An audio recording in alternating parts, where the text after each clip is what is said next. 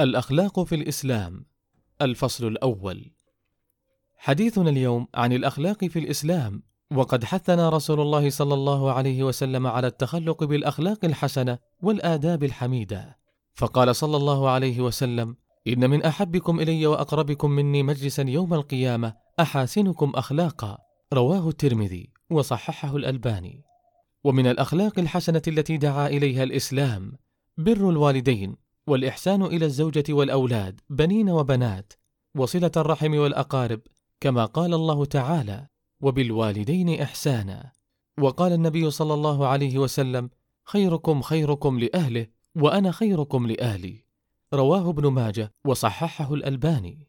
وقال صلى الله عليه وسلم من سره أن يبسط له في رزقه أو ينسأ له في أثره فليصل رحمه. متفق عليه. ومن الأخلاق التي حث عليها الإسلام حسن الحديث والكلمة الطيبة والصدق والبشاشة والابتسامة والتواضع للمؤمنين كما قال الله تعالى وقولوا للناس حسنا وقال تعالى يا أيها الذين آمنوا اتقوا الله وكونوا مع الصادقين وقال صلى الله عليه وسلم الكلمة الطيبة صدقة متفق عليه. وقال صلى الله عليه وسلم تبسمك في وجه أخيك لك صدقة. رواه الترمذي وصححه الألباني. وقال صلى الله عليه وسلم وما تواضع أحد لله إلا رفعه الله. رواه مسلم. وقد جاء الأمر والحث على حفظ اللسان. قال تعالى ما يلفظ من قول إلا لديه رقيب عتيد.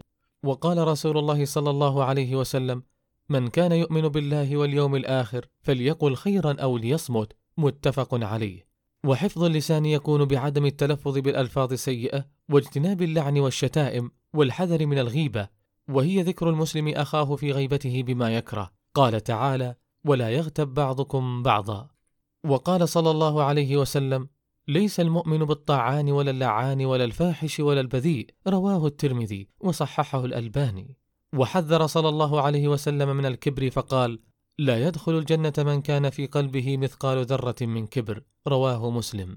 كما حث الإسلام على حسن التعامل مع الخدم وعدم تكليفهم فوق طاقتهم وإعطاؤهم حقهم فور اكتمال أعمالهم. كما قال صلى الله عليه وسلم إخوانكم خولكم أي خدمكم جعلهم الله تحت أيديكم. فمن كان أخوه تحت يده فليطعمه مما يأكل وليلبسه مما يلبس ولا تكلفوهم ما لا يغلبهم. فإن كلفتموهم فأعينوهم. متفق عليه.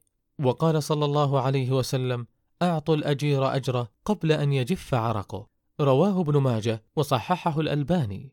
ويجمع قاعدة الأخلاق قوله صلى الله عليه وسلم لا يؤمن أحدكم حتى يحب لأخيه ما يحب لنفسه. متفق عليه. اللهم اهدنا لأحسن الأخلاق لا يهدي لأحسنها إلا أنت واصرف عنا سيئها لا يصرف عنا سيئها إلا أنت.